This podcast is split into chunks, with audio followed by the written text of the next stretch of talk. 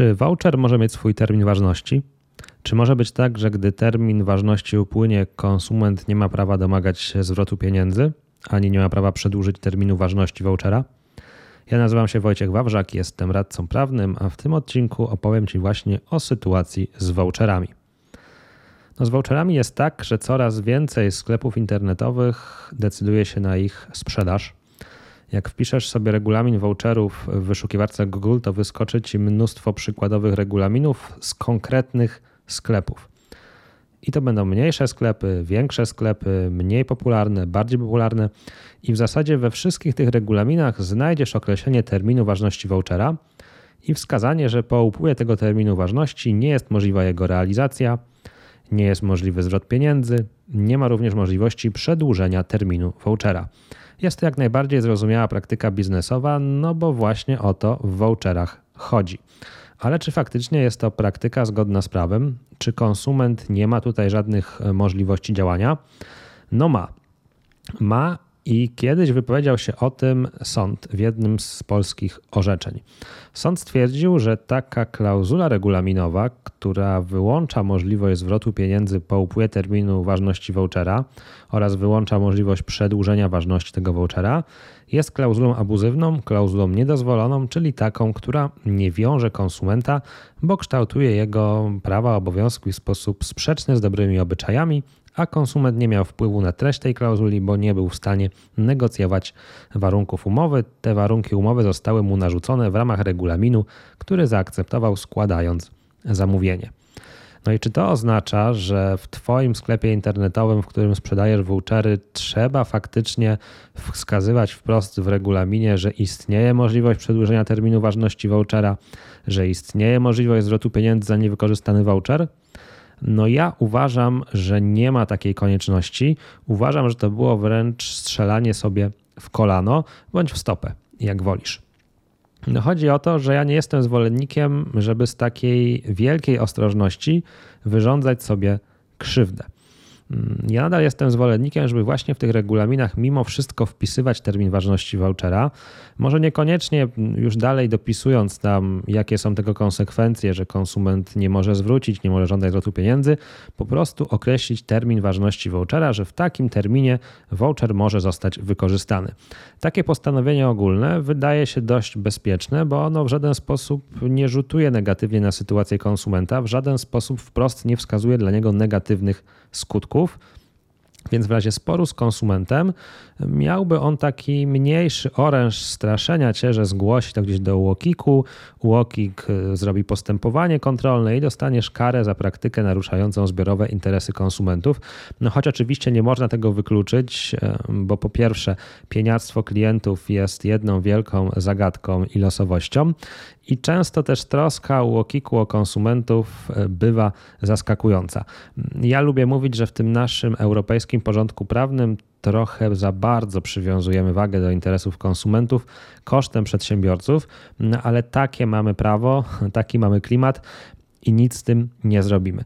Natomiast ja bym w Twoim przypadku, jeżeli zastanawiasz się nad voucherami, tak jak wspomniałem, wskazywał po prostu w regulaminie voucherów, że termin ważności vouchera wynosi tyle i tyle, na przykład rok od zakupu i można wykorzystać ten voucher właśnie w tym terminie.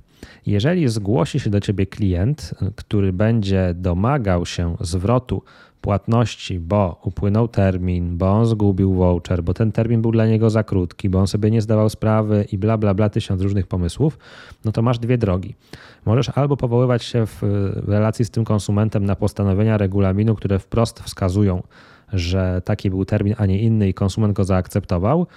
No i może konsument to kupi, może nie kupi, może będzie dalej drążył.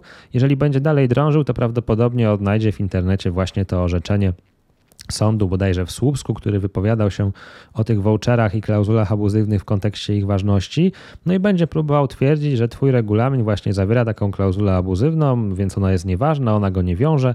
On mimo wszystko ma prawo domagać się zwrotu tych pieniędzy za voucher bądź przedłużenia terminu ważności. No jak zareagujesz, to już jest oczywiście mm, trochę kwestia polityki Twojej firmy. Ja osobiście uważam, że w takich relacjach z trudnymi klientami łatwiej jest mm, odpuścić i po prostu mieć święty spokój, mieć spokojne nerwy, niż bawić się w dalsze utarczki prawne tym bardziej, że biorąc pod uwagę ten klimat ochrony praw konsumenckiej, mm, no może być tak, że faktycznie Twoja praktyka zostanie zakwestionowana. Ale to też nie znaczy, że absolutnie każdy termin ważności vouchera jest y, bezprawny, narusza dobre obyczaje, narusza interesy konsumenta, bo to też dużo zależy, w jaki sposób ten termin jest skonstruowany. Jeżeli nie jest to termin jakiś y, bardzo krótki, który sprawia, że konsument tak naprawdę nie ma realnej możliwości skorzystania z tego vouchera, bądź musi to zrobić naprawdę szybko, to wydaje się, że taki długi termin jest w porządku i byłbyś w stanie bronić, że on w żaden sposób nie narusza interesów konsumenta, bo na przykład konsument ma rok na wykorzystanie vouchera, bo został o tym w sposób e, rzetelny poinformowany, bo znajdowało się to w regulaminie, a oprócz tego znajdowało się to również w opisie vouchera na stronie i trudno tu mówić o tym, żebyś w jakiś sposób naruszał interesy konsumenta. Dlatego przestrzegam przed takim wpadaniem w panikę na podstawie jakichś takich wycinkowych materiałów, materiałów w internecie, czy jakichś artykułów, które odnoszą się właśnie do tego orzeczenia sądu w Słupsku, który uznał termin ważności vouchera za klauzulę abuzywną, bo to nie oznacza, że w Twoim indywidualnym przypadku mm, taka ważność vouchera będzie uznana za niedozwoloną. No i jeszcze drugi temat, którym e, chciałbym się z Tobą podzielić, taki praktyczny, który mam, z którym mam do czynienia w relacjach z klientami, których obsługuję w mojej kancelarii. Mianowicie często jest tak, że przedsiębiorcy mają obawy, obawy takie trochę nieracjonalne.